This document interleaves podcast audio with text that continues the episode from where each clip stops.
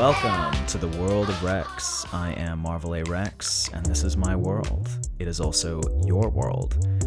In this podcast, we will discuss any and every topic imaginable, from socioeconomic political theory and philosophy to gender clowning to the occult sciences, y'all. It's gonna be a wild ride. Strap in.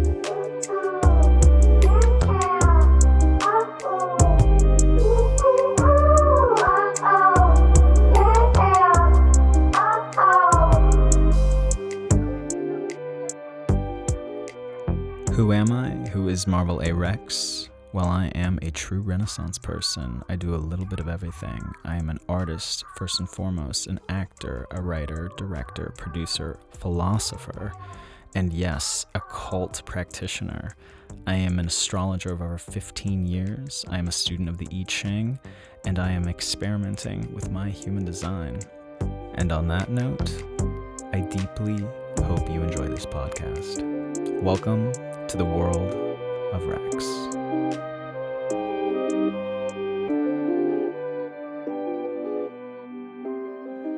Welcome, everybody. It is the week of March 28th, and I am back in the studio recording for you. I am extremely excited to be here in the middle of a very fiery time that we are in. So, we're going to be talking a lot about fiery topics, uh, exciting topics, expansive topics, impulsive topics. And yeah, we're going to talk about anger today. That's going to be a really big one. That's a big one that we're going to be discussing. And I have a beautiful and lovely guest who I have known for the majority of my life. Yes, um, I'm going to be talking to my sibling in a minute. I'm very excited to introduce you to Andrew. He is a very special human being, and I have known him, you know, as long as I've known my parents. It's uh, he and I are well, not quite. We're not twins. Um, he came out exactly 18 months after I was born. So I've known him for the majority of my life. Very excited to have a conversation with him and to introduce y'all to him. He's a special guy. He's one of my guys. Okay, but let's focus first on the weekly energy ahead and um, some themes that I think are really important to talk about during this time of the year. So we had a really incredible rebirth and renewal energy last week. So somewhere in your life, something woke up the baby, as I used last episode, the baby woke up and is crying and is like, feed me. Like, come on, let's go. So we have this sort of impulsive kind of energy, or even like an anxiety, slight, slightly anxious sort of energy here that's saying, like, let's go, let's go. And what I wanted to focus on, um, there's a few things happening that are really important, but I, what I did want to focus on is a few things that can come up thematically during this period of time that are important to be aware of and to develop consciousness around, and to also understand that we are in uh, quite a catalyzing time, especially as we head from March, late March now into April and May. So there's really, we're ramping up. As I've said um, again in previous episodes, I'm just reiterating so that we can understand that we are moving up the roller coaster here energetically. So, you know, we're talking to my brother today. We're going to be talking to other folks who in, embody the energies of this time, who embody the energies of like, go get them. You know, every single person I've reached out to during this period of time has a very strong Aries placement. It is it is the spring season. It is when they are born, and each and every one of them said yes. You know, it was like the gusto, the it, the energy there was like absolutely, I'll do something that I you know that's new that I don't even know that well, but I'm to do it. And um, you know, I'll bring that up again with my brother because he's got other placements that are very funny in that regard. But he was very excited to come on. So just know that we are in a time where it's like a, a yes energy. This is a very strong yes energy. But alongside that, there is going to be opportunities for anger. There's going to be opportunities for frustration. Frustration is very high at times like this. We've got a lot of fire energy in the sky. And on and as above so below, so on the ground. I want to go back before we jump into the topic of anger, which is so important to me as something to uh, meditate on during this time of the year, uh, especially as we head even into April and May. Before we jump into the topic of anger, I do want to talk a little bit about the energies that are present all year that are about to be activated in April and May. That this energy of go get them, yes, I'm excited energy that also has a little bit of right uh, ang- anger, anxiety, um, feeling amped, feeling amped up, I want to talk about how this energy is leading into some major changes that are going to be happening in April and May for all of us. So, I'm just going to do a little bit of a recap here. I think it's really important as we head into the topic of anger. So, I'm going to read some things just as an idea, um, so it will sound like I'm reading because I'm reading. Right now, during this year in 2022, we are exploring habits and asking ourselves if our habits are truly creating the experiences we desire. This is so big, okay? Do do our lives or does your life reflect the values you've been realigning with and the integrity that you've been cultivating over the past few months? Okay, this is what I spoke about in the first episode. Go re listen to the first episode of World of Rex if you want to really get in to that. So, this exploration that's happening over 2022 and then early parts of 2023 is inviting us to really drill down on the foundation and the rhythm of our daily lives and explore whether our habits and practices are helping us build what we want in our lives. Okay. This is so, so important. Now, what's amazing about this time of the year in late March, leading into April, is that there's so much fertile energy for like new beginnings and trying something new. I heard something from one of my mentors recently where she was just like, look, you know what? If you're scared, which there's a lot of fear uh, available, I'm going to talk about that in when we talk about anger. She's like, if you're scared of this time of the year or of this energy or, or of new beginnings in general, she's like, just wake up and brush your teeth with the other hand. Start really, really small. and I love that. Just uh, switching up a habit like literally brush and this is really powerful um, somatics work actually is just brushing your teeth with the opposite hand in which you normally brush your teeth. It might sound really mundane to some of you but i want to let you know that there's miracles available in that. It is so powerful to shift things that you do every day because it actually sets you on a different neurosynaptic path. It, it disrupts your rhythm and asks you to question your rhythm and then other things start to get questioned other things start to expand. So this especially this time of the year this energy in late March, early April is all about like switching things up, trying things, trying new things, saying yes to opportunities that may scare you or may challenge you to grow, but are ultimately going to prove that prove you. They're going to prove you, capital Y O U, prove your hero's journey, prove that you are a hero in some capacity in your life. Okay that's such a big part of this whole formatting energy that's happening. It's going to be really apparent in April and May, but we're ramping up to it in this late part of March. Okay, so I wanted to also mention five areas, core areas of our life that are being examined for our habits and our behaviors. So, this is your lifestyle. Um, is your home and the way in which you live orderly? Is there an easy flow through which you can build and create within the confines of your home? Okay, this is a big one. The second one that to me is huge because I have so much Pisces in my chart is your spiritual connection, your connection to God or your connection to source, whatever you want to call it. Is your relationship with source in order? Do you have an orderly and consistent practice? Practice. This isn't an idea. This is a practice that supports you in your growth and in taking big leaps of faith. Spiritual practice is so important. It can be meditating for five minutes a day. It can be praying for five to 10 to 20 minutes a day. It can be engaging with different forms of prayer in different eh, from different religions, different spiritual practices. It can be uh, ritual. Ritual is really important. But having an intention to it and, and applying consciousness to your behavior, that is such a deep part of, of our existence. We need it. I will be on with a guest very soon talking about religion. So we're going to dive really, really deep into that because that's also very highlighted this year. Okay. And then your body and your health. Is your relationship with yourself in order? Do you eat well? Take care of your body, exercise. I went over this ad nauseum in the first episode. Please go back and listen if you um, want to hear more about your body and your health. That's a big one. And then relationships. Are you showing up for your relationships? Do you make time? Are you valuing and acknowledging your partners and friends? Is there anything you need to do to strengthen your relationships? There's a huge emphasis here too on developing intimacy with yourself, which is really just applying consciousness to yourself and to your behaviors and to your daily rhythm, and then applying consciousness uh, and going deeper with key and core friendships, right?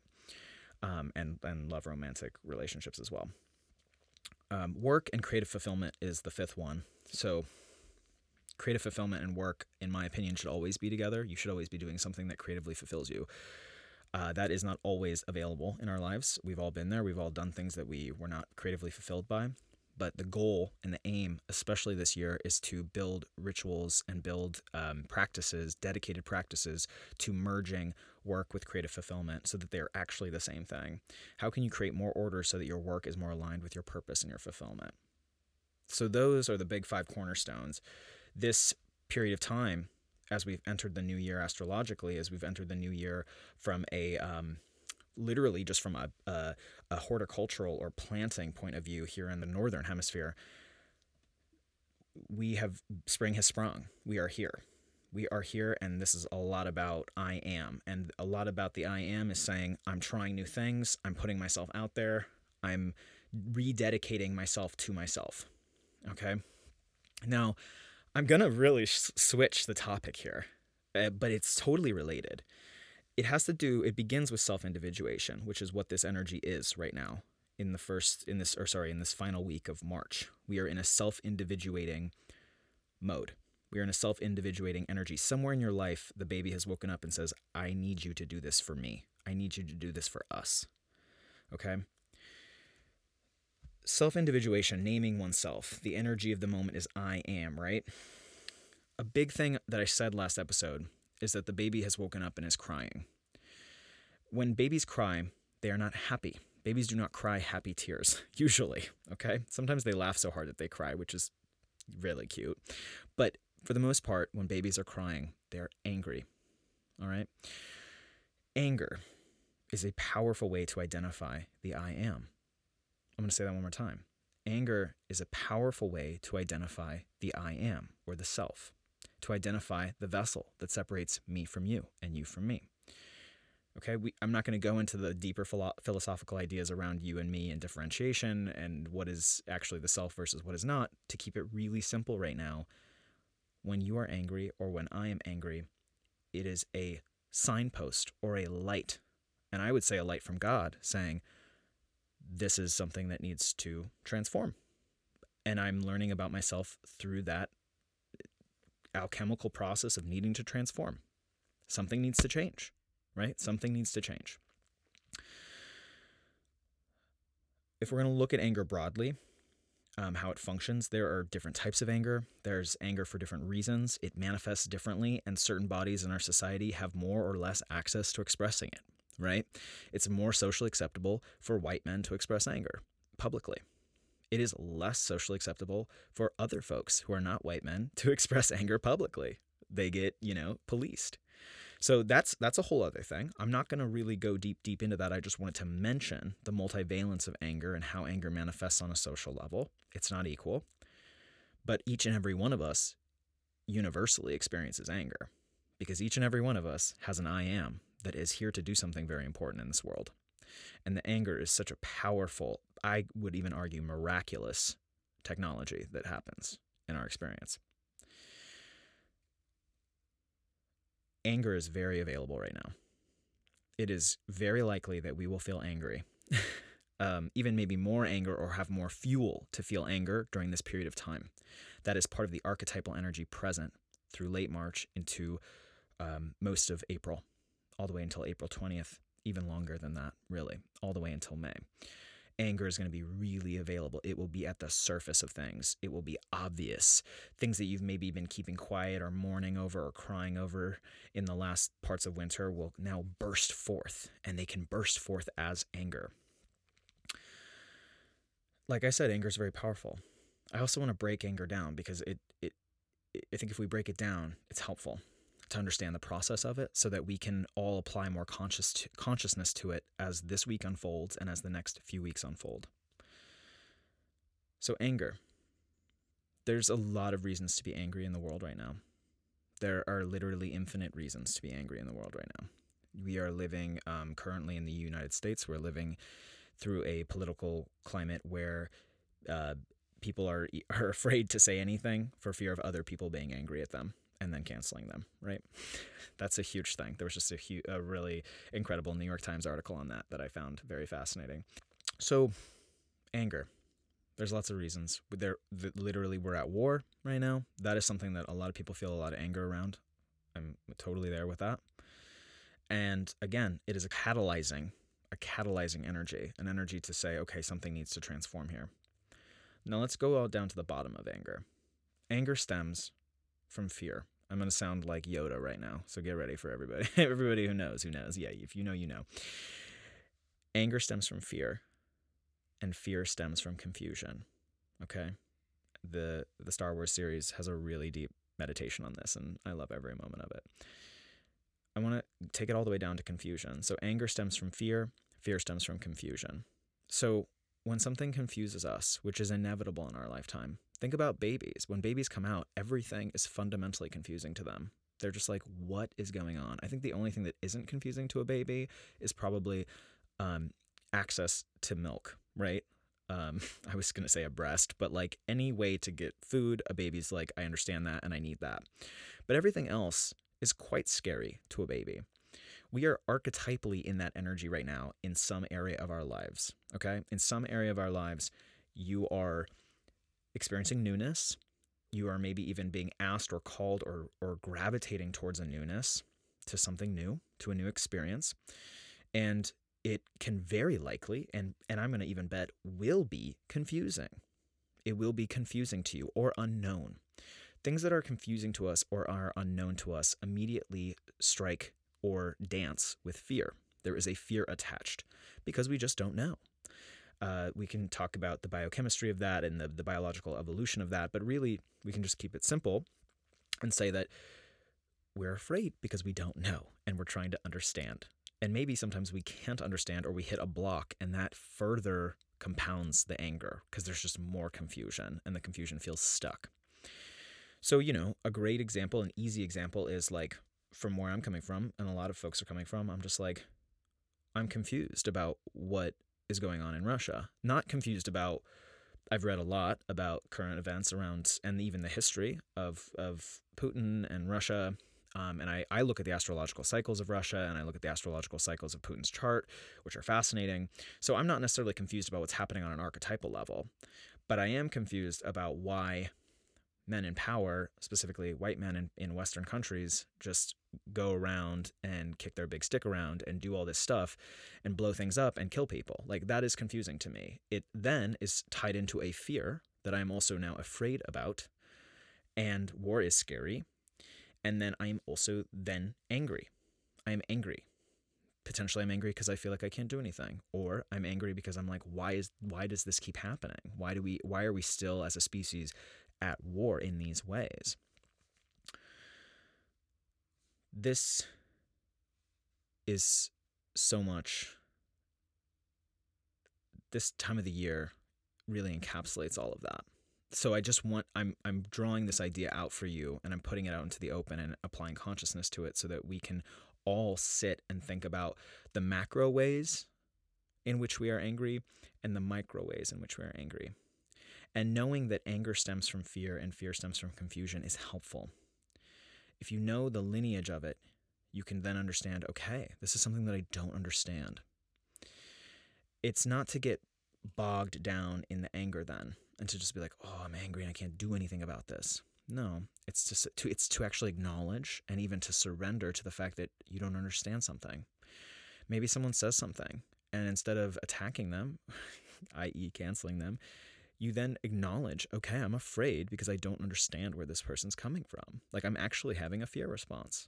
And it could be a very micro fear response, but it's a fear response. And I'm confused about something. So what do you do when you have confusion? This is the answer. It's not it's not about actually attaching so much to the anger, but it's a little it's actually about taking steps back and asking more questions about the confusion. What am I confused about? What do I not understand? And if you cannot actually logically or conceptually understand something, like if you just study and study and study and ask a lot of questions and you still don't understand, then then there's time for then there's like the the opposite answer of this energy, the archetypal the the archetypal opposite of this energy is full-blown spiritual surrender and saying, "Okay, I don't understand this. I'm going to sit with the fact that I don't understand this, and I'm not going to and I'm going to then transform the anger into acceptance." But you still, and this is very important about this time, it's not just like saying, okay, I don't get it and I'm going to lay back.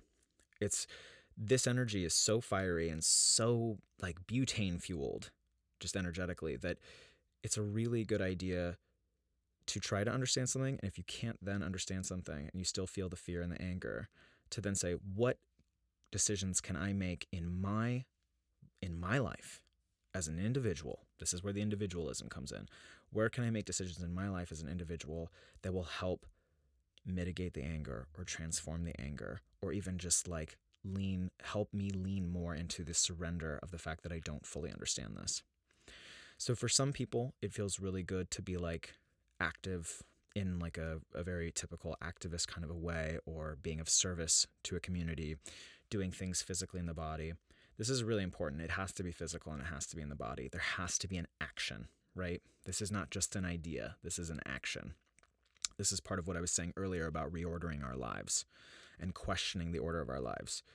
So, wherever there is anger present in your life right now, and it could flare up anytime from now until, you know, late April, and truly anger exists in our lives, comes in and out of our lives all year long.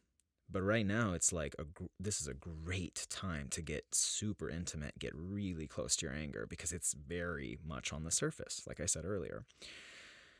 So having dialogue with your anger and realizing that the the big behemoth like creature of your of your anger, the sort of um if we were to make your cre- if we were to make your anger a physical creature, that that creature is actually just like a giant um I'm thinking of the big monster from Spirited Away that doesn't have a face. Y'all know what I'm talking about. They wear a white mask.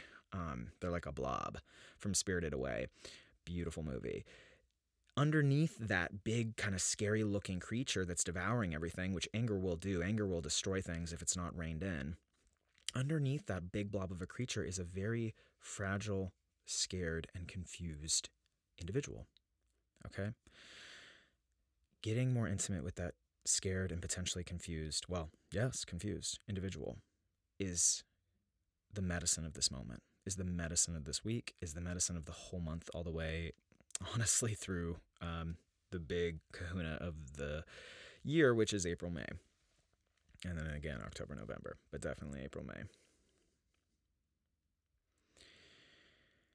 Your anger will help you get to know yourself better. Now, this can be anger again on a micro level in small interactions that you have with the people that you are close to. You can understand a boundary. It's a really powerful way to understand boundaries. Then you can question okay, I'm angry about this why what is coming up for me what am i afraid of in this interaction what am i then what do i need to find clarity around in this interaction which will completely obliterate the confusion if you find clarity if you say okay well i just can't do this in this with this person or i just i have to change this so that i am no longer caught in a confused fear spike fear spiral that's just complicated i love the word simplicity here because simplicity and clarity are two things that are so tied in to the beginning of spring. Okay? Like simplicity and forward movement, clarity and forward movement. And the only way to get there is to immediately acknowledge that when anger arises, fear and confusion are embedded underneath it. And then getting and developing intimacy and understanding the machinations of your fear and the machinations of your confusion, the details, getting to know the details so powerful right now. Okay. So, this is all that's happening. I, I wanted to bring up anger. It, it's really powerful. I was speaking of, Megan brought up uh, in last episode Thich Nhat and I was revisiting some of his teachings when she brought him up, and he talks a lot about anger. And we often believe he was he was saying so beautifully that we often believe that anger is someone else's fault. Someone caused anger in us, right? uh, Putin did this thing, so I'm now angry at Putin. Putin's a bad guy. It's like, well, okay, he's doing things. I don't understand what he's doing. I don't understand, you know, why um, we need to kill our own species. I don't understand why we need to inflict violence of any kind on our own species at all. I don't understand that. It causes fear within me and it causes anger. Sure.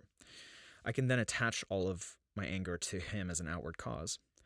But Thich Nhat Hanh speaks to the fact that anger is a a profoundly interior process.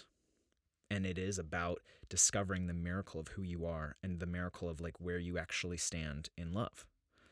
And and the love for the self. Anger is a lot about the love for the self. it really indicates to you okay what what works taking it back to the baby let's take it back to the baby for a minute when a baby's crying and and, and is like seething and is bright red and you're just like seeing this baby wail and wail and wail that baby is saying i need to be loved I need to be loved. I need to be loved not just by touch and not just by affection, but literally, I need to be loved, i.e., I need to be fed, I need to sleep, I need to take care of myself, or I need to be taken care of. So for each and every one of us, you know, none of us are necessarily babies anymore. um, it'd be amazing if a baby was listening to the podcast. Um, it's beautiful, but uh, you know, we're all functioning in the world as quote unquote individuated adults. Uh, I think we're all in the process of that always, but the interior baby, the tiny baby inside, is crying and is saying, "I need to be loved." and the anger that that baby is is expressing is about self-love ultimately so if we can just acknowledge that during this period of time instead of turning our anger onto someone else and saying oh they caused this just saying okay wow i'm experiencing anger let me remember what marvel was saying about the sort of step process of anger to fear to confusion and getting down to the bottom of the russian doll and and getting into the minutia and saying, okay, what is what am I actually confused? What do I actually not have clarity about in my life? What how in what way do I not know how to take care of my inner baby? What is the way that I don't know how to do it? Okay, I need to admit that I don't know how to do that. That's a really challenging thing during um, this this season because the archetypal energy likes to be right. likes to know because it needs to move forward. It's like I'm moving forward. I've got it all figured out. Don't worry. The truth is, we don't have it all figured out right now, but we are starting new things. Okay? We don't have it all figured out right now, but we are starting new things. And we need to admit along the way, as we enter these more scary situations that are new to us, okay, I'm confused. I don't have clarity, or I don't know this thing. I've noticed a lot that, uh, you know, I, I'm 30 years old. I hang around with a lot of people who are in their 40s, even older. And I've noticed that folks, it's always surprising to me when they're older than me folks that are older than me really have a hard time admitting that they're wrong. A lot of people do. A lot of people do. I'm not even singling anybody out. It's like a lot of people have a very challenging time saying, "Oh, I don't know." Or or not even that they're wrong, they don't know something. I just don't know. I don't know that thing. Can you explain it to me? This is so much. This practice of saying, "I don't know, can you explain it to me?" or "I don't know, I need to learn more." I need to learn more from multiple sources. This whole thing is part of the reason that cancel culture is so prevalent right now is that folks are like they get really staunch and are just like oh I, i'm gonna stick into i'm gonna stick to my guns even though i'm totally confused and the confusion leads to fear and the fear leads to anger and there's just then a lot of anger swirling around that isn't being transformed and isn't being accounted for. We're not saying, oh, what Thich Nhat Hanh's saying, this is an internal process. We're saying it's somebody else's fault. They said this thing and now I'm pissed. Or I thought I knew something and I, I did know it, but oh, this person said I was wrong and I'm not wrong. it's like there's no clarity there, you know? And clarity involves retreating. One thing I love about the I Ching is the I Ching talks, talks a lot about retreat. It's like, oh, when you when you are in anger, when you're in the full-blown swing of anger, you have to retreat. Just temporarily to then regain clarity through analyzing, auditing, praying, meditating around why you're scared and why you're confused and admitting that you're scared and confused. Capitalism doesn't like this. Capitalism doesn't like the way that we are brainwashed into capitalism is like you always got to know. You got to be the boss. You got to be the man. You got to pull yourself up by your bootstraps. You no one can see you looking weak. This applies to everybody regardless of how they identify, right? This is what capitalism is just pounding down all the time. You got to be the man. You got to do it and I'm using the man very specifically here because that's that's the patriarchal capitalism we live in. It's like imprint that onto every single body so that every single body feels that pressure, right? This is the time. I'm to I'm just to encapsulate everything about the medicine for this week. This is the time to move forward into things that are new and scary to you and acknowledge along this process that you will have moments of fear and confusion and potentially anger because of all of that taking time to burst forward and then retreat, to then gain clarity again and keep moving forward. It's a little bit of a start stop. Move, burst forward, try a new thing. The moment you feel the anger rising up or the fear that, that turns into anger, take, take a step back, pause, retreat, find the clarity, pray, meditate, read, write, journal, whatever you need to do, talk to a friend to find clarity again. This will help you not just to like fly off the roller coaster. Um, because there's so much miraculous and like super, super powerful energy available right now. So if we're able to harness it and not get pulled into the spiral, the chaotic spiral that is anger when it's untamed or when it's eh, projected out onto someone else, there's so much momentum here. So let's be dedicated and clear and orderly about our anger, orderly about our fear, orderly about our confusion, and just approach it like, okay, got it. I accept that and I'm going to look at it. So that is the energy right now. I am so excited. There is a uh, new moon for all of the folks who love the um, astrology part. I'll do a little bit of that. There is a new moon happening near the end of this week. Uh, you're going to start feeling it by Thursday, the 31st. I love this energy. This is a brand new. This is the baby really, really coming in and saying like, if the ba- if you didn't hear the baby in your life, the metaphorical baby that's saying, "Wake up, you need to change. This is the area you need to change in." If you didn't hear it last week, you're going to be hearing it by Thursday. Okay, and just like take time this weekend. Take time Thursday, Friday, Saturday, Sunday to talk to your inner to your inner being that's that's waking up that's like i want to do this i want to go and acknowledge the fear acknowledge the confusion maybe even write down these are the things that i don't have figured out yet and just admit it and sit with it and and that will help it will really profoundly help the momentum forward okay the momentum going forward I love each and every one of you. We are now going to transition to the guest portion of this. We're going to talk to my brother, Andrew Rechsteiner. I love him so much. Before we do, please contact me, uh, reach out to me, get a reading if you'd like. I would love to work with you one on one, doing astrological coaching. It can look many different ways. You can always reach out and we can talk about it. I have a link tree which basically shows everything that I do. I think Linktree might be the easiest way to reach me. It is um, L-I-N-K-T-R dot E-E slash Marvel A-Rex. So just go to that, Linktree slash Marvel A-Rex. You'll find all of my um, little links there. So it's so convenient. I love it.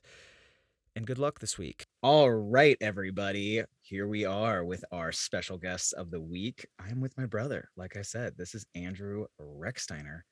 I'm not going to give up or disclose his location, but he is living somewhere in the United States and running his own restaurant. I am so proud of this man. He does encapsulate the energy of the week. He is an Aries rising, but like a true Virgo, he asked, he said, Yes, I'll do the podcast, but I need a list from you. And so he got a list from me of questions that he has very fastidiously answered. We will dive into these questions in this session. I am so honored to have you, Andy. How are you doing? Say hi to what do you want to say to the folks? Yeah, well, well, thank you for having me. I'm very happy to be here. Um, I'm nervous. It is my first podcast ever, hence the uh, the Virgo energy of wanting all of the questions and all of the info. Um, it's just how I am. Uh, but I'm grateful to be here, um, and uh, I'm very proud of you too. I appreciate the kind words.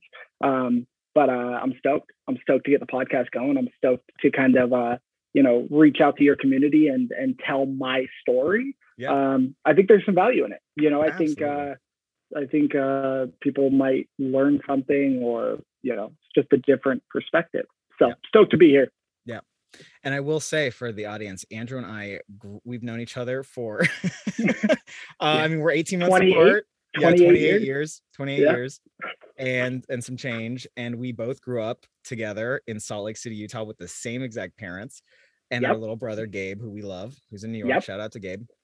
Um, and so, you know, Andy and I, in some ways, have had a very mirrored experience, but also because we're two individuals, we're going to dive into that. Yep. We had a very different experience of the same city and of the same family. So yep. I'm really excited. I haven't, I will just be honest with the audience, like, this is an amazing opportunity for me to ask you questions that don't naturally come up in uh, family dynamics. So I get to yep. like hear your story and really listen. So I'm super stoked to do that. Um, I think the first question I have for you is like, how do you want to introduce yourself to the audience? Like, I asked you in the bullet points I gave you, was like, what is your yeah. life story story so far? Yeah. Um, yeah. So take it away. Yeah, I think um, I mean, I'll give you kind of the, the big picture first, and then we can kind of dive into it. But um, I think my story is unique in the sense that um, it really encapsulates like the uh, the the peaks and valleys of life, uh, the kind of cyclical up and down nature of life. Um, I kind of felt like I turned nothing into something. Um, I was able to kind of create my own um, my dream. I mean, I made my dream come true. Um, and I went from a really dark place to a really ultra positive place um, through a lot of different factors that we can talk about. But um, I mean, to go over it, like like you said, we went to the same private school. Um, we could talk a little bit about that. I think sure. I'm I'm really into self development, self development, motivation, um, honing discipline in daily life. Uh, yes. Obviously, business and yes. money. I love financial freedom, and I I like talking about money. I love studying the stock market, all of that stuff. Um, as you said, I own and operate a restaurant, and we can talk about how I kind of went from uh, you know, feeling really depressed and down about life to getting a job as a dishwasher and yes. still feeling really depressed and down about life. And then um, going from dishwasher to owner in three years. Yeah. Um, and I think that's an interesting aspect of my story is uh, I, in, in, in some ways, I am living, walking proof that the American dream isn't totally dead. Mm-hmm. Um, and I mean, uh, another thing we'll talk about, I assume, is is Megan said it on the podcast last week. Um, luck plays a major role. Yeah. You know, and I think it's important. I think most successful people will will admit that luck plays a major role. Mm-hmm. Um, but yeah, timing, timing, yeah, luck, yeah, and also you know power and privilege. But we we don't need to go too deep into that. But I think position, positionality, and you and I were given an incredible foundation from two parents. I mean, not perfect, of course. No one's experience is perfect, but both of our parents are extremely loving, extremely intelligent, and I think in most senses of the word, uh, des- they have a desire to expand um, yeah. and to be better people, which has set a good bedrock for us. One thing I want to start out with, I'm going to bring back a memory um, okay. from when we were in Las Vegas. I just want to give the audience an idea of who you are as as my, yeah. from my perspective, and then I want to hear your perspective yeah. of the story. I remember when we were driving from Vegas back to Salt Lake, I think, or mm-hmm. one or one way to the other, Salt Lake to Vegas. Do you know what story I'm about to tell? Yeah, I know exactly what you're going to Yeah, say. you know what story I'm about to tell. And we got caught in some kind of a storm, or we had to stop at a gas. Uh, yeah, there was a car problem, so we had to stop a at a gas problem. station. Okay. It was a weird, like, yep. But go car ahead. problem. Okay. Yep. So we had to stop at a gas station, and you and me and Gabe and our mom went in. Mm-hmm. Shout out to mom. Went in to the gas station, and Gabe and I had like our classic little kid. We're all like what six, four, and two, maybe, or some. Yeah, young, older, young, young. Yeah. But I'm, you know, I'm the oldest, and I, I, Gabe and I went and did our little candy thing where we were going to get the candy, and I remember you did have a moment by yourself. And then later in the car, I went to sleep. Gabe and I got our sugar high, went crazy, went to sleep. You had a very different experience. And I remember you sharing the story with me, and you must have been four or five years old. Do you want to share with the audience? Yeah, yeah. So, was? so I don't know. I guess it, it's it, it's I'm a real interest. It's it's interesting for me because I I kind of have this duality to me where I am very much um, a rational being, but yeah. also an incredibly empathetic being. I've kind of developed this rationality over time to function in other areas of my life, i.e., mm. business mostly. Yeah. But we walk into this gas station, and I'm like, oh yeah, probably like six years old, maybe more. You're you're seven or eight. Yeah. And we walk into this gas station, and there's this couple, and um, I think it was the first time that I really knew that I was an empath um, that I that I could kind of like feel things that you can't really see or notice things that mo- uh, some people don't see. Um, and there was this couple, and the dynamics were awful. I mean, I like felt this woman's pain from like 20 feet across a gas station. You know, like yeah. I I could sense that something was wrong. I had a really bad gut feeling. Um, uh, I mean, in a real sense, I could sense this woman's pain. And I, I mean, I was six. I don't think this was projection. No, this was like literally was just a vibe check. You know, yeah. this was like a vibe check. Like I knew something was up and, and these little subtleties. So yeah, I mean, that gives your audience a little bit of a perspective is I've always been kind of uh, in tune and, and sensing of these things. And I actually, when I got back into the car, I started crying. Uh, and you and Gabe were sleeping and I was just like kind of quietly crying by myself. Um, and over years, um, our mom is a is a is a, was has been a great teacher in this department. Yeah. But over years, I kind of grew to understand what that was and what mm. that meant for me. Um, your sensitivity, your your like yeah. profound emotional sensitivity. yeah. yeah exactly like i learned how to kind of and then and then honestly in some ways like have the on and off switch of like i can turn on my my empathetic uh, abilities and turn them off and and i don't like i mean i've actually grown to be a less i call it woo woo i hope that doesn't offend your audience You can say woo woo. Oh, say whatever. but i've want. i've grown to be a little less uh in in that side of my life but i've also grown to have an on and off switch you know where i can really quickly kind of be like okay this is a, a place where i can be open or this is a place where i want to feel what's going on and then there are areas in my life that i turn that that side of my empathy off but that was like a maturity and coming to be um, but yeah i think that was the first time. So so yeah i'm i'm a weird one in the sense that i'm like you know uh you know definitely a capitalist uh definitely uh, a very rational being in my day-to-day life but also an incredibly spiritual person i would argue uh, with an ability to tap into kind of that uh, that other layer um, that i think people either neglect or they don't notice. And then i think there are plenty of people out there who feel in a lot of ways the way that i do and they Right. can sense things that uh, are i would call them below the surface you know Yes. Yes. so Highly sensitive person, another phrase that is Yeah. in the in the common vernacular. Um, mhm.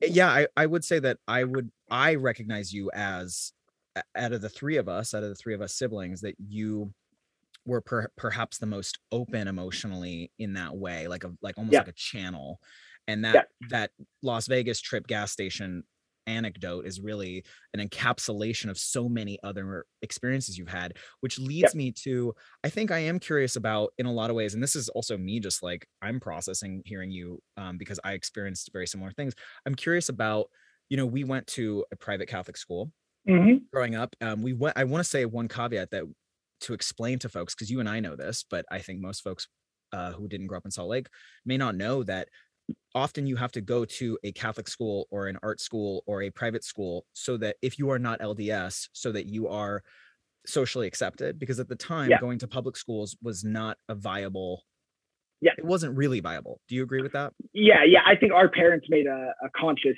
choice to give us that type of social dynamic because they understood the alternative which was kind of yeah i, I do think that the lds church kind of does have a, a negative influence in that department when it comes to uh you are it's it's the they them type of Yeah. thing Mhm. um you know the uh, us us versus them uh and so yeah they aren't welcoming to social to, to- in some ways they aren't welcoming to other um you know uh people who have different ideas and and beliefs and stuff like that. So i think our parents made a conscious effort to send us to, to catholic school because of that.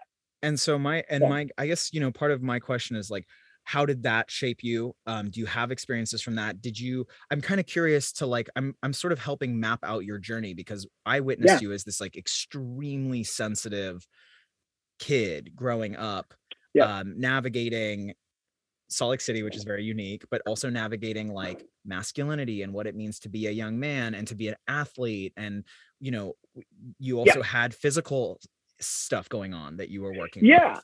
Yeah, I think. Well, I think all of that kind of uh, points to uh, the. be- I mean, some of that points to the beginning of me being. I mean, I had a lot of issues growing up. I mean, I had uh, bad teeth, I had bad eyes, I had severe ear problems. I mean, uh, Dad kind of said, uh, our our our father said to me once, like, you know, I was always rooting for you because you always had everything stacked against you.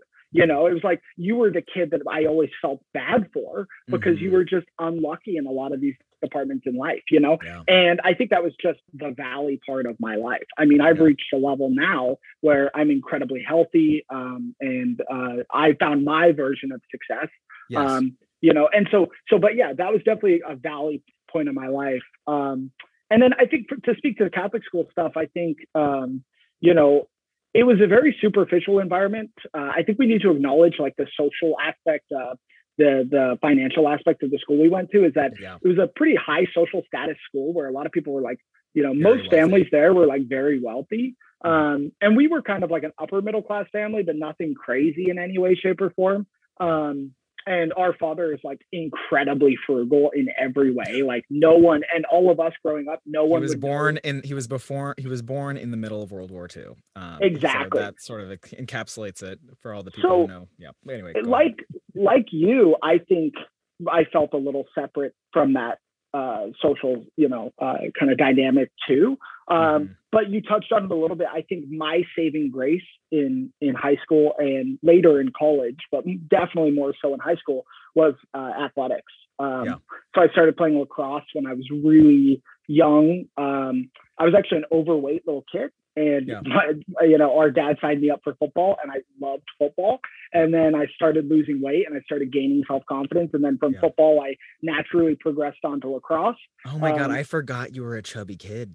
my Yeah, dude. yeah, dude. It's been so long a- long. yeah, I remember- well, there was that- boy. There was that really traumatic experience in Denmark where they called you Yeah, little piggy. This is a funny story. Yeah. Oh so, my in, gosh. in that, so, so to give you a perspective on how chunky I was as a little kid, and I'm not fat shaming anyone. Like, no, not bro, at all. I mean, absolutely I'm not. Everyone has different Sign body types. Like Yes. everyone has different body types. it. It's all good. Um, but when I was in Denmark, we went. We we spent a year in Denmark because of my dad's work, and uh, I was a kindergartner at the time, or maybe even preschool. I think you were in kindergarten. I was in first grade. You were in kindergarten. Okay, okay. Yeah. So I was in kindergarten. And so every day for lunch, every single day, we, they would take us to this dining hall and they had all of the kids had these like immaculate lunches, like the best looking open faced open Like- faced Danish sandwiches. Ugh. mm, Dude, everything like all cooked, Nutella. like all looked so good. And so all of these people, all of these kids in my class were getting these plates brought to them with these awesome dishes. And every single day, they would bring me a plate with a single cucumber on it.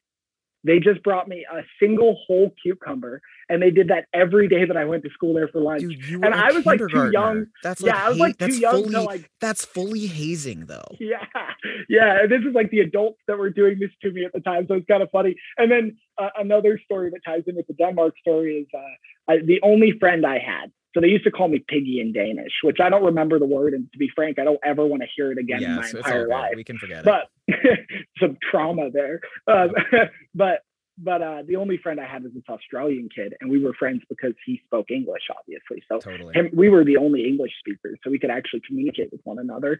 And one day we were out uh, playing on the playground, and I had a button down uh, kind of a top, and one of the buttons were swinging on the swing. One of the buttons pops off of my shirt and mm-hmm. hits him in the forehead, Oh, and he starts crying because he was like scared. And then he never talks to me again.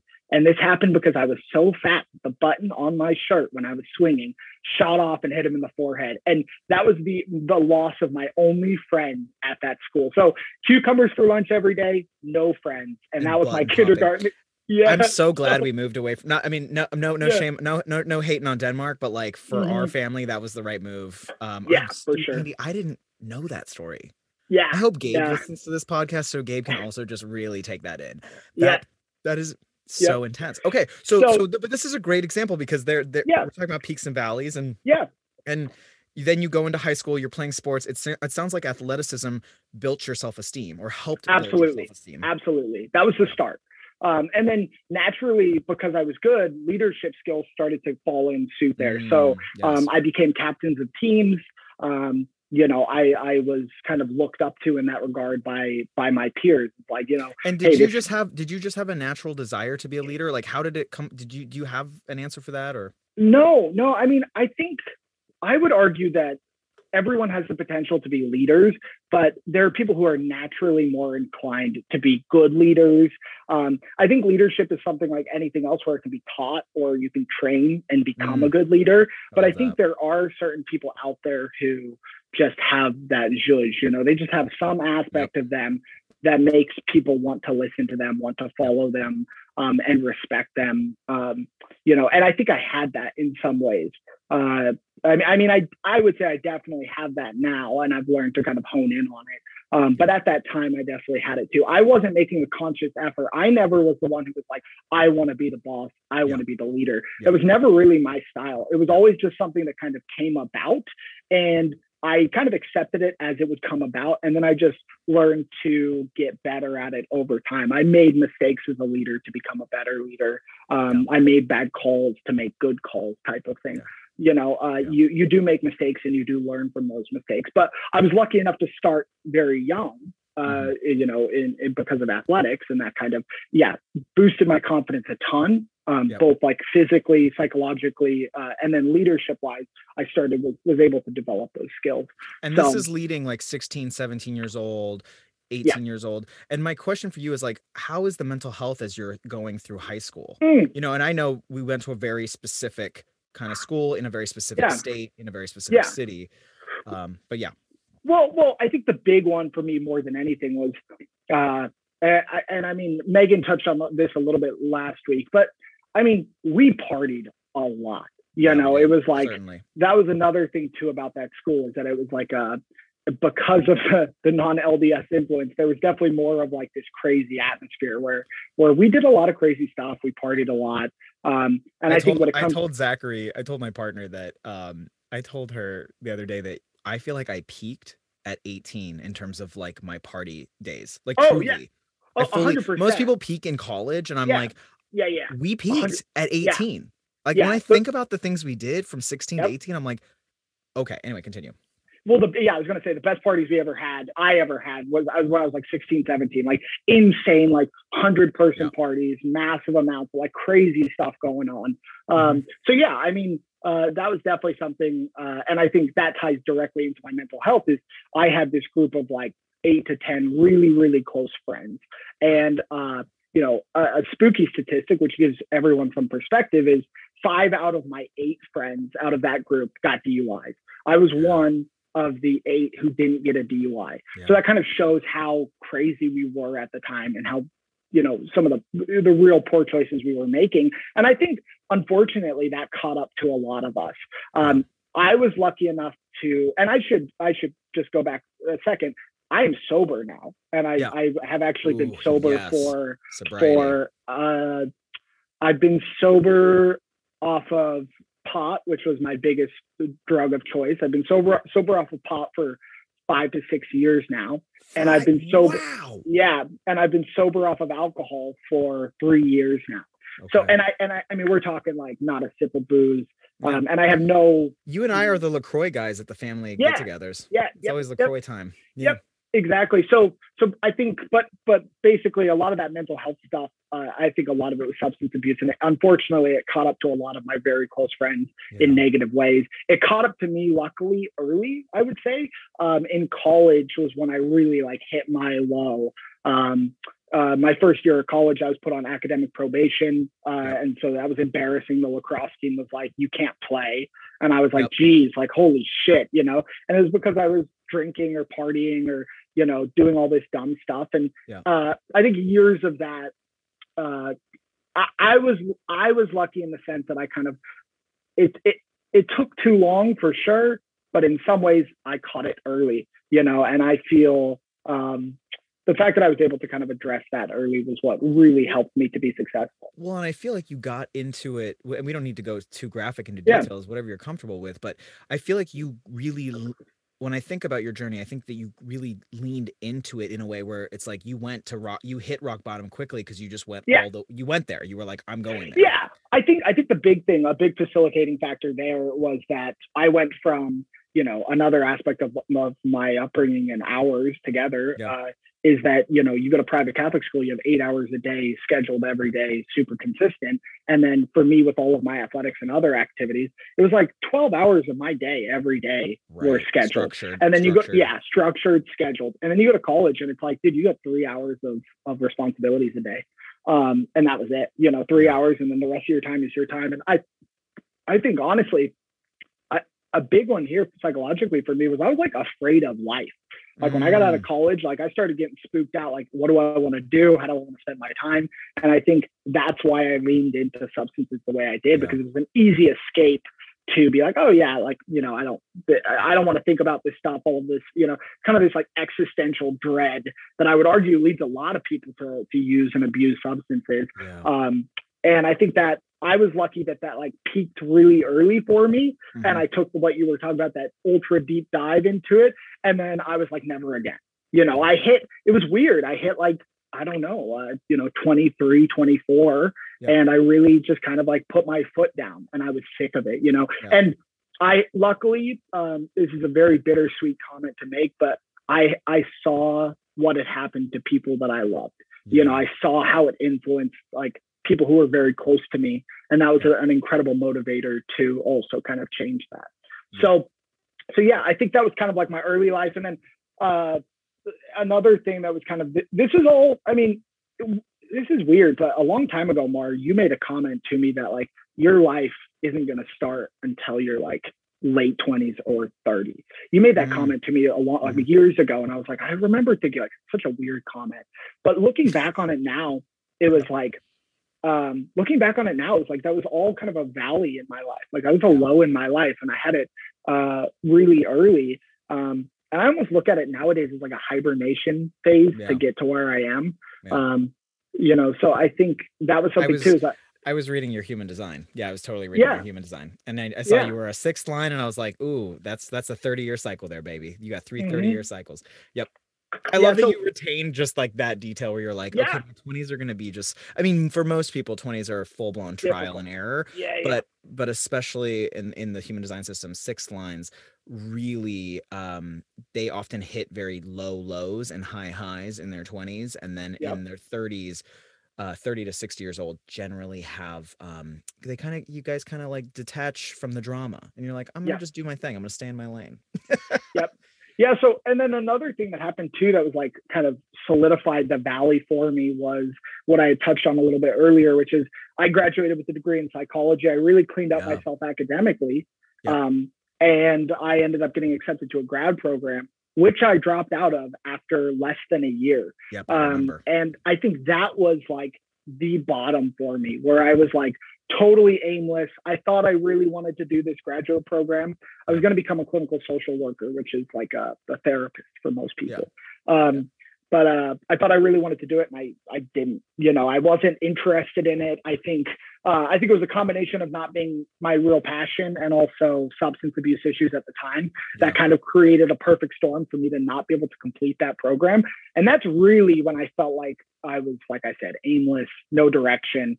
Um, and uh, and let's pivot for a moment before we get to the yeah. success portion because we're, yeah. we're close. I, I, know the timeline so it's like mm-hmm. we know that we're close to you having a breakthrough. There well yeah, there's a little bit more down. We're still going down oh yeah yeah.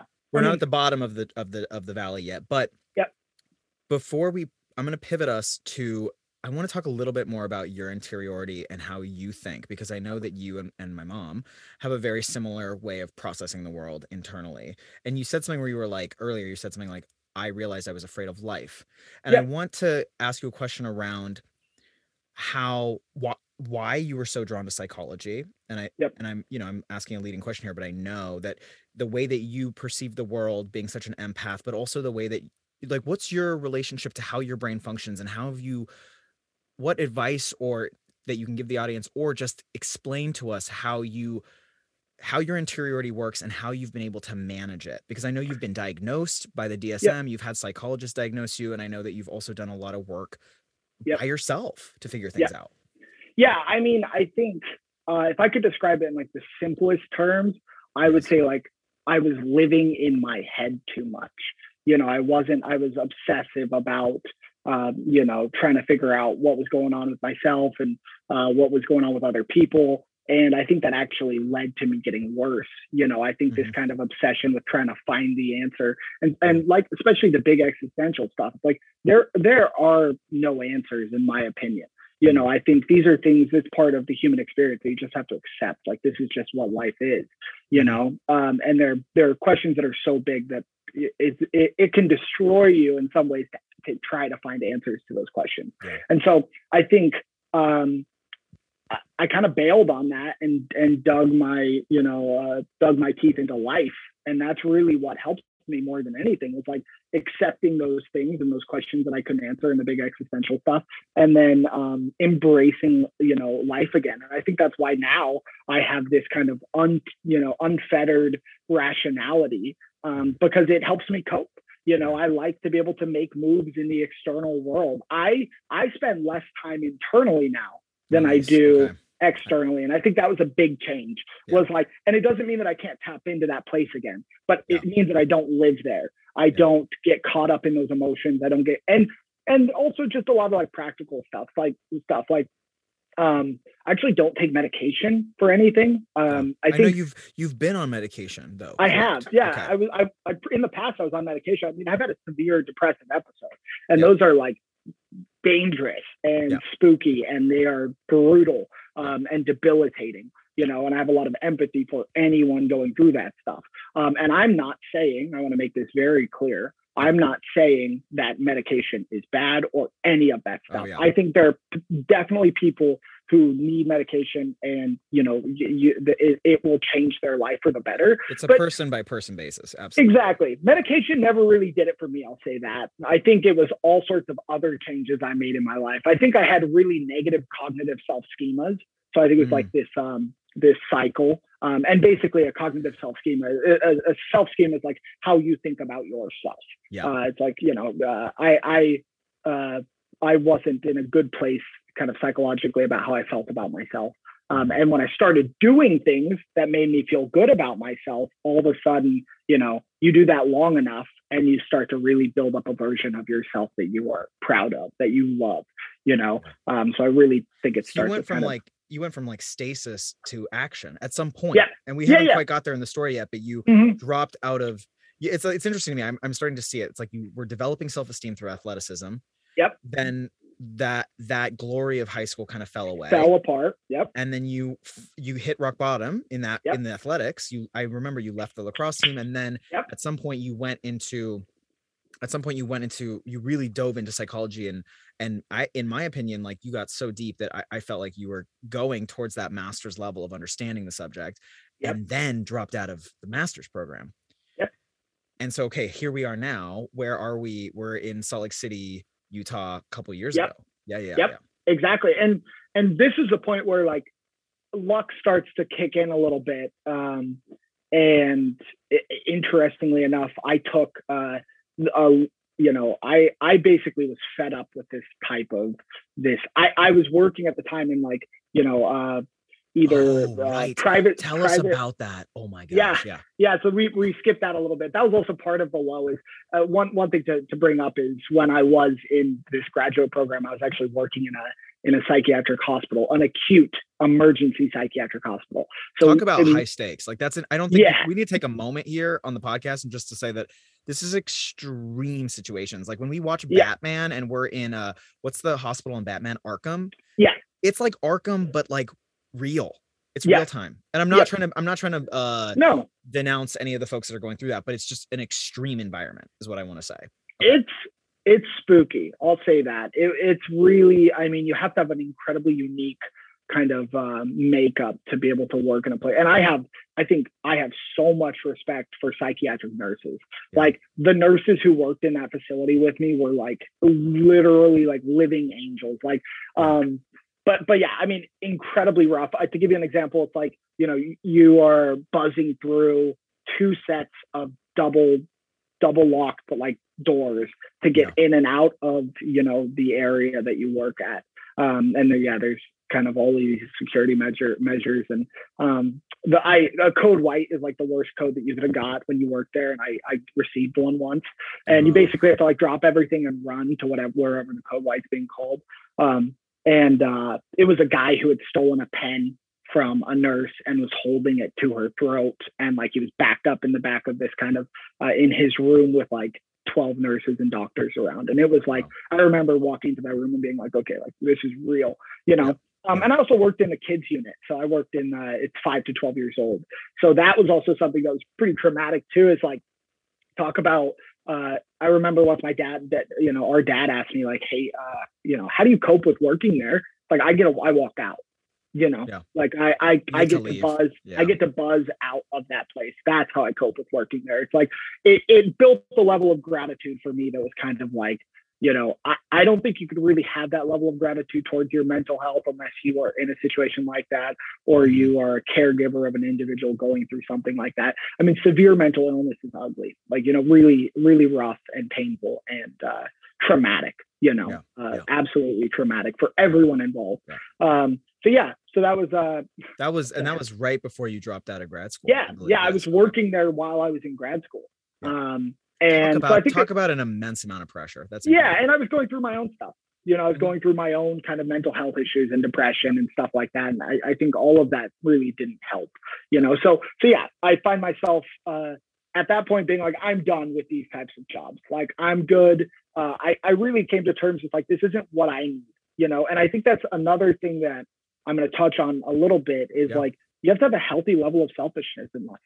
Yeah. You know, like you have to get yours. I tell people that nowadays, like people who are close to me and people who I love, like, like go get yours.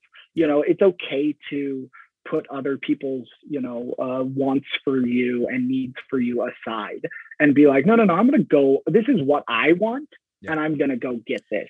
That's the whole so. theme of the month right now, Andy. That's why I invited yeah. you on because I was like, this well, is you. I what I hear from your story, and I know I've, I've seen and I've witnessed your story.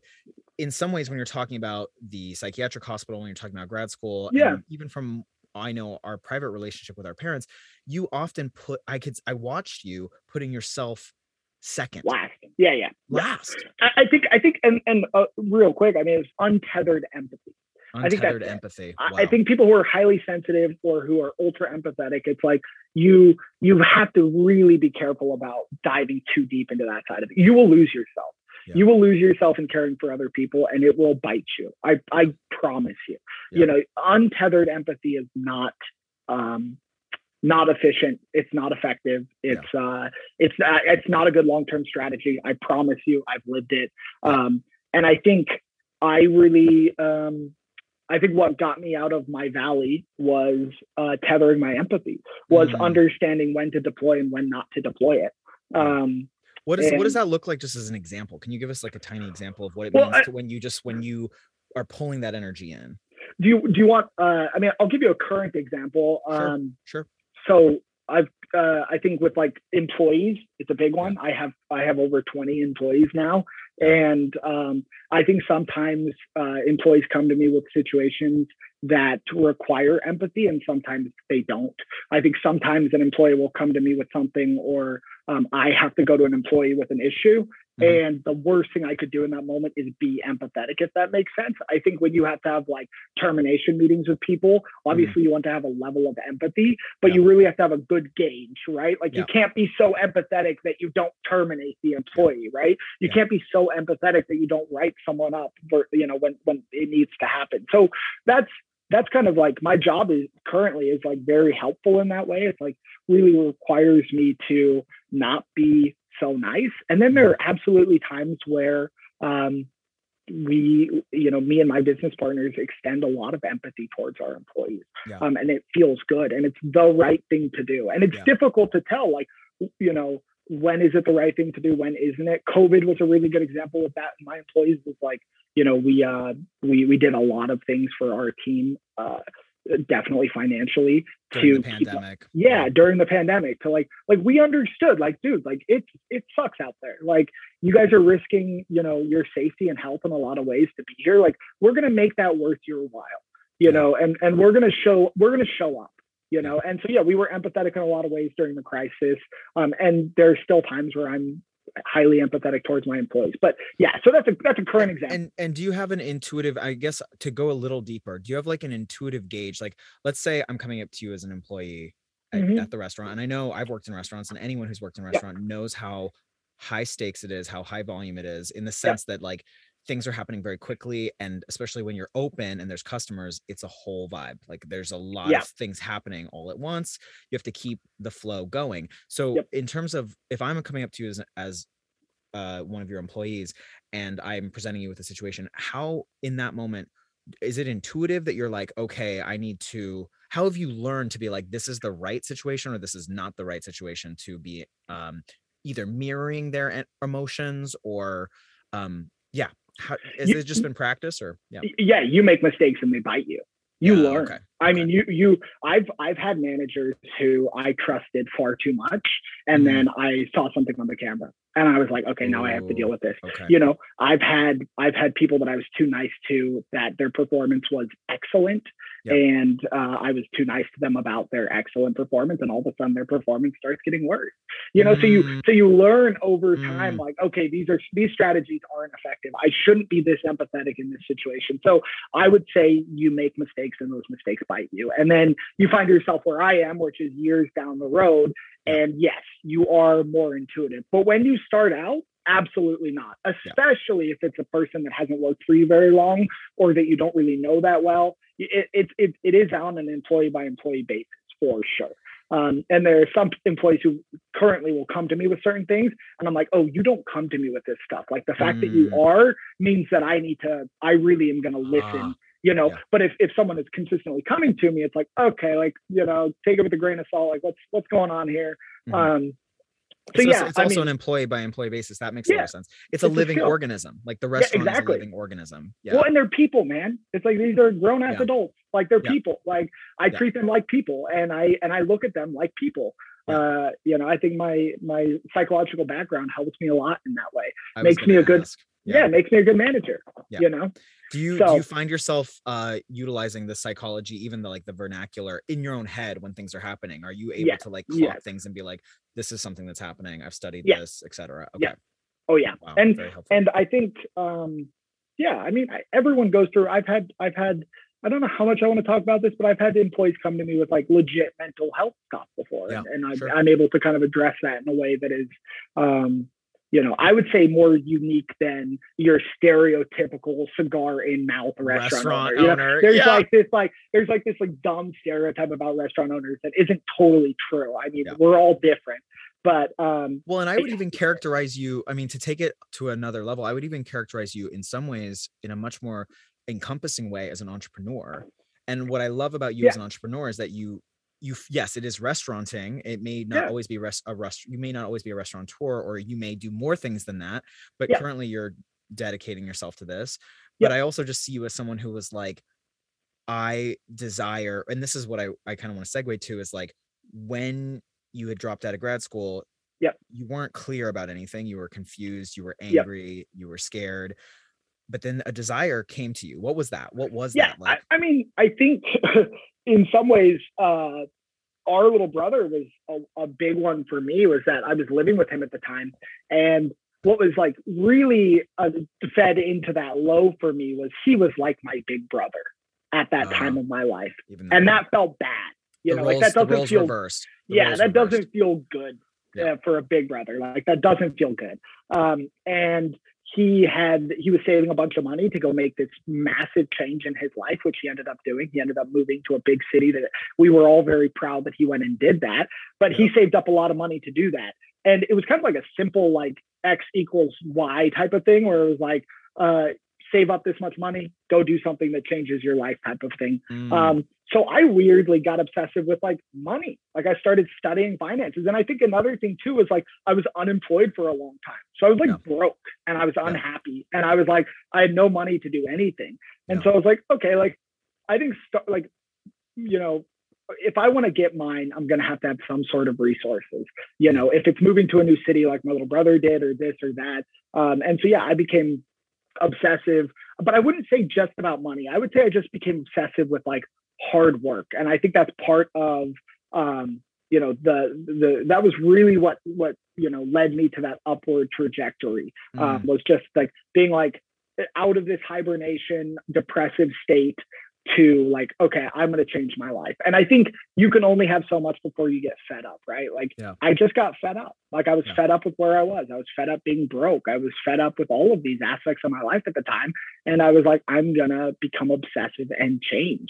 Uh, so i uh, yeah i mean i knew to accomplish my goals in the restaurant industry i would need money. Um, and so i took this job that uh, I took this job as a low, low level dishwasher. Dishwasher. You were dishwashing. Yeah. Yep. Yeah. And uh, from the bottom to the top, I worked my way up to management. Um, and then uh, I think another thing too is like the discipline associated with all of that was yes. I saved every single tip I ever made. And I moved back in with my parents, which like to be 25 living with your parents yeah. isn't great. Like, yeah. and it's unfortunate that the current economic situation in the United States Absolutely. is such that so a lot many of millennials, people, so many millennials. Yeah. I will say, absolutely essential aspect to my success. Like if you're living with your parents and they're supportive and you're happy there, um, use that time. Like if you yeah. save your money, like, dude, you can build something with it. You can yeah. go back to school. You can do X, Y, Z. So if you're listening and you're finding yourself at home, like at your parents' house, and you're feeling some type of way about it, don't. Like it's yeah. okay. Like I I understand more than anyone. It's like, a privileged position. Yeah, yeah, really exactly. Um, so yeah, at one point I was saving like 80 to 90% of what I made total. Wow. Like tips, paycheck, everything coming home. Um, and then I think, like I had previously said, an, an obsessive or a, a, a major aspect of my success was being obsessive. And so what I would do is I worked the night shift. So from 8 p.m. to 4 a.m. I was working. I'd get off work at 4, I'd be home at 4:30 a.m. And I would sit down at my office and uh, like my desk. Uh, yeah. Now I have an office. Back back then, there you go. You just had a desk. desk. Yeah, now you have an yeah, office. All right. I had a I had a desk, and I would sit down and I would study the stock market. And so right. I did I did this every single day for two years. I'd get off work at four thirty or four, get home at four thirty, sit down, study the stock market. Um, and uh, and I invested every single dollar I saved, which was ninety percent of what I was taking home at the time. Um, and I did it in oddly enough Canadian weed companies, which was funny because I was sober at the time. You were sober so, investing in weed. I yeah, love it, Andy. Yeah, I was sober investing in weed. So yeah. yeah. Incredible. That's incredible. Yeah. And and I I do want to just double down on the fact that you went from a place of like being lost in your internal mm-hmm. process and in your internal world and you're such an intelligent and like I would argue an emotionally intelligent person that you were just like caught in the matrix of what was emotionally going on with everybody to yep. then a place of applying really mundane action. Like you literally yeah. got up and you worked at a rest at you were flip I mean you were flipping pies. Like I mean you know what I mean like you were doing something yep. that was so mundane but yep. that consistent application of of behavior and action with integrity too because you were like i'm doing this job well i'm going to do it and you had a goal in mind correct? Like yep. Eh, yeah. Oh yeah. Yeah i think so in 2018 I, I actually just read this journal for some weird nostalgia before we started this podcast and um, in 2018 i started a journal and it was kind of like my goal journal and powerful goal journal. and and it yes. started out with well and actually i had a buddy who i was talking to about kind of where i'd gone to in life and he's known me forever and i attributed a lot of it to like the journal i was like hey man like it was the a journal. lot of it like i just had a journal and i yeah. just did that but i went back to the, the first couple pages and it was like you know uh, save 500 bucks raise mm-hmm. credit score you know it was like my mm-hmm. credit score was like 600 at the time or like not great it's like bad.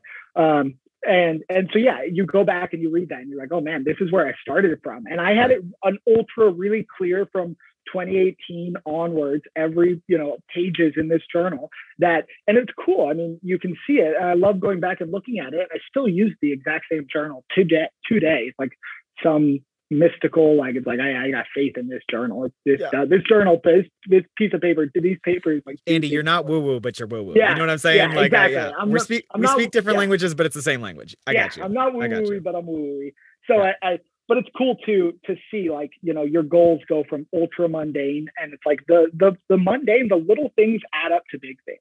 Yeah. um, and i think the the variable in there is just your individual discipline your ability to like um, maintain a path you know um, just be disciplined show up every day do the little things and they'll turn into big things and then you'll go back you know for you know you'll for uh, you'll you'll look back you know four years in the past and you'll realize like these are this is where i started from like my life doesn't look anything the same like yeah. everything in my life has changed for the better yeah. and it started with save this much money drink less soda go to the gym you know don't neglect your mental health like these ultra little things that just stacked on top of each other yeah. so i would say discipline's a big one um and uh yeah.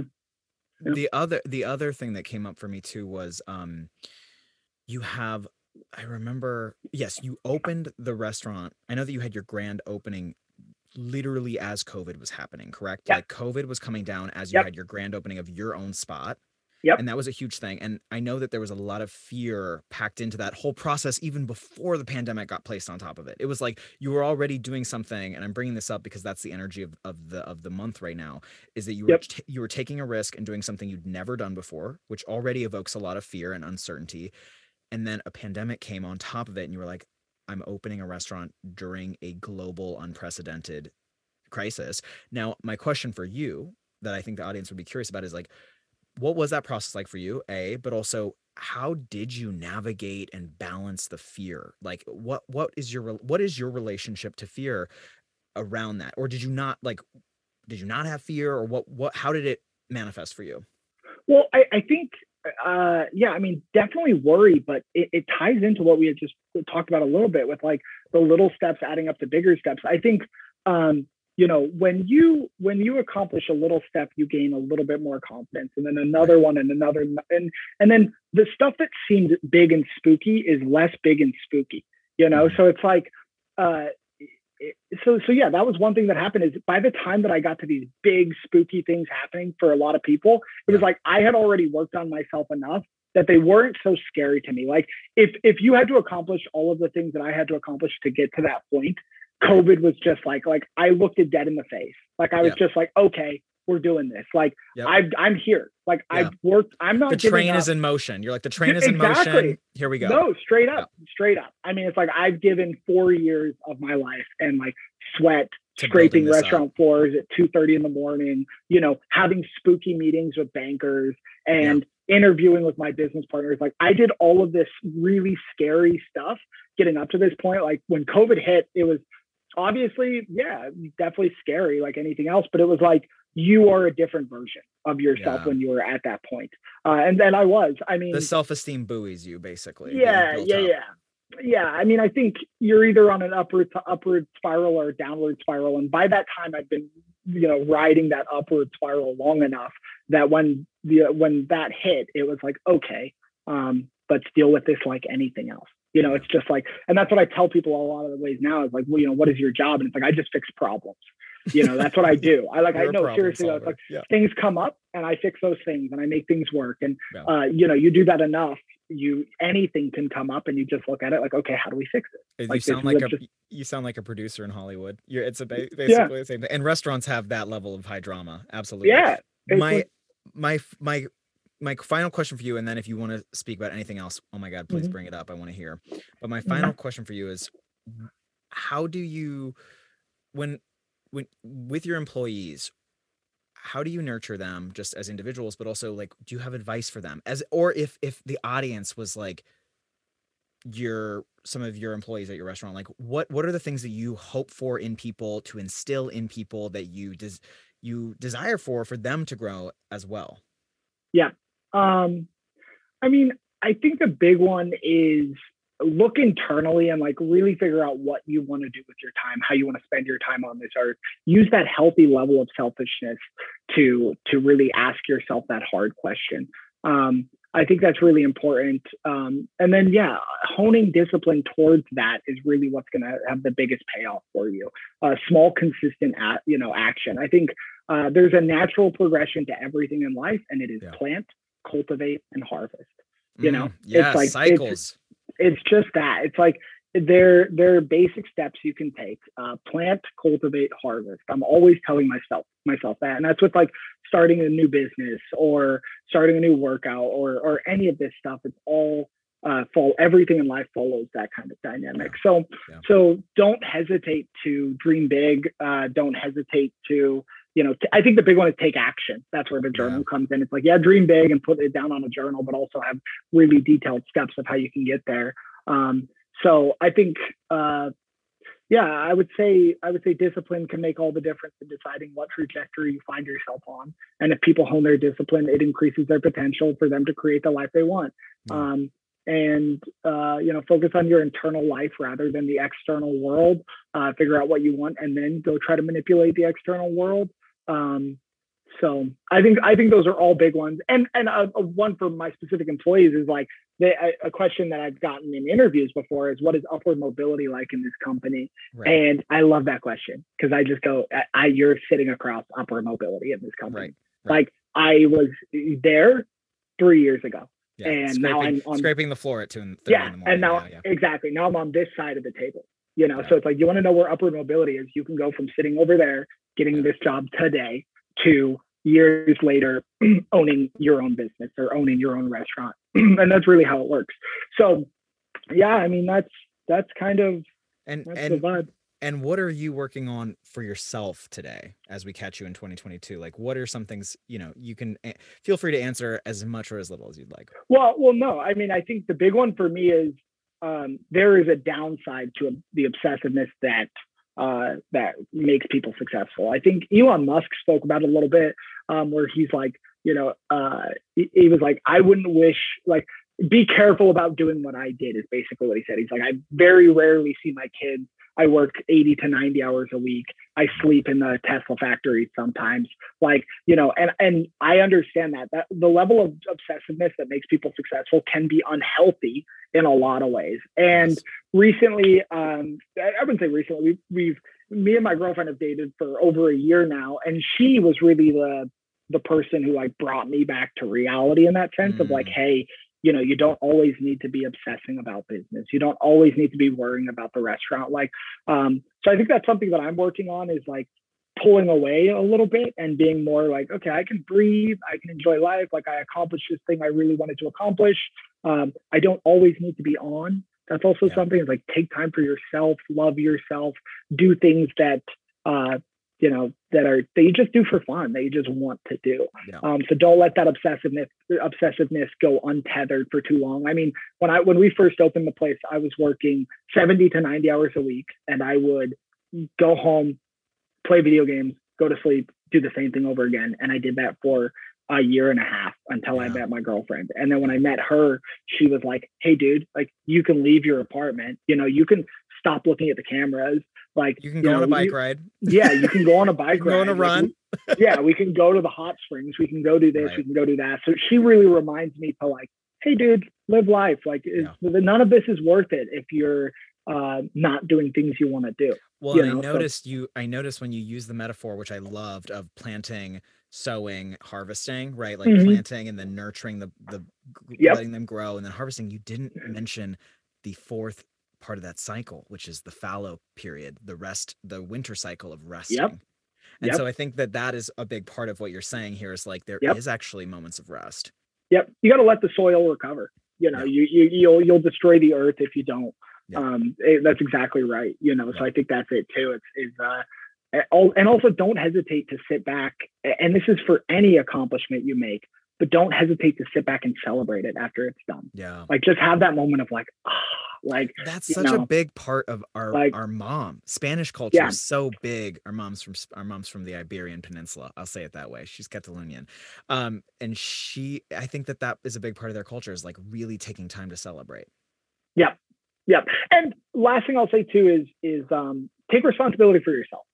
You mm. know, um, take responsibility for for who you are, for what you do, for everything that happens to you. Like, don't be a victim. Like, yeah. be the hero of your story. Don't be yeah. a victim. Take yeah. responsibility for what happens to you in life. Life is absolutely painful and life is full of suffering. Um, but uh, it is not just suffering, and everyone in some ways is a victim.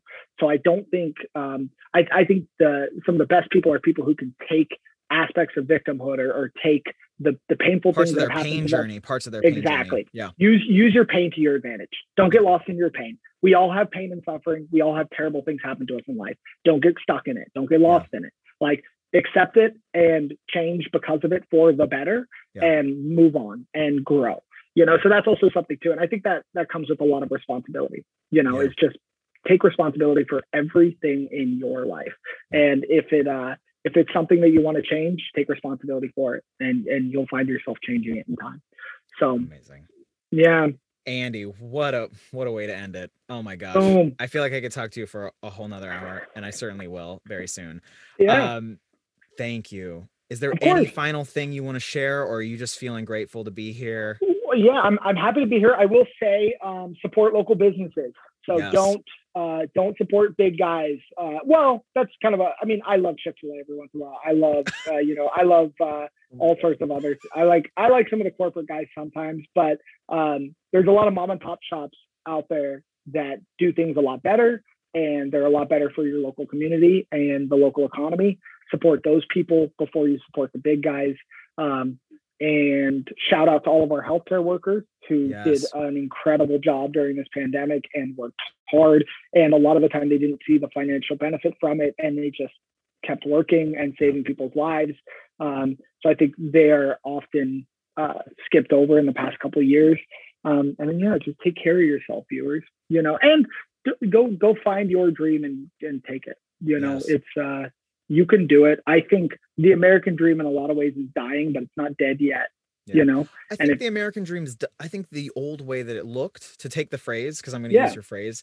Um, I don't conceptualize it like that as much anymore, but I think I think I know. I mean, we watched our father uh, uh, benefit from it in some ways, although he worked Yeah. very very hard as well.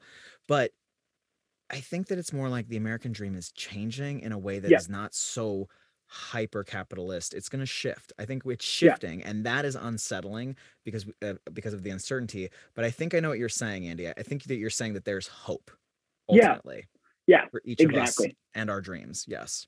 Exactly. Exactly. I I'm a big proponent that in a lot of ways, I would say I'm not going to say everyone, but most people can go get theirs, whatever theirs looks like. You know how big or how little their whatever their dream looks like. I really am still a big proponent that that you can go do that, whatever it is for you. Yeah. Um, I, I believe that that people have the capacity to go and, and chase their dreams and get it. So. And you've been a living testament to that for me. So, you know, I've Yeah. seen, I've watched your journey and I've seen the depths that you've gone to that have been very, very uh, deep um, Mhm. and sometimes very um, miasmic and, and chaotic. And you've Yep. also, you're at this place of, of, looks like you're loving your life. I hope you are. Yeah. It seems like you Yeah. are, you know? Yeah. Yeah, Yeah. exactly. Life's dope. Yeah. So Life's good. yeah, life's good. I'm nothing to complain about over here. You Yeah. know, yeah. so And you work Yeah. hard every day for it, but you got nothing to complain about. I love that's that. exactly right. That's well, that's what makes it. That's what mm-hmm. makes it great. You know, Yep. you don't want it handed to you. You Yeah. know, it, it, it feels better when it's yours. Yeah. You know, it's easy. Yeah. It's easy to work. I don't work these hours anymore, but it was easy for me to work 70 to 90 hours because it was my baby. Yeah. know? It was your baby. it was my go. baby. Full I was happy to do it. So Cool. Andy, I love you. I love you too. Thank you for being on the World of Rex. Everybody who's listening, this is Andrew Rex Steiner. He's my brother. I love him so much. And he may make another appearance on the show at some point. We'd Yeah, to have him. why not? Cool. All right. Thank you, Mara. I appreciate it.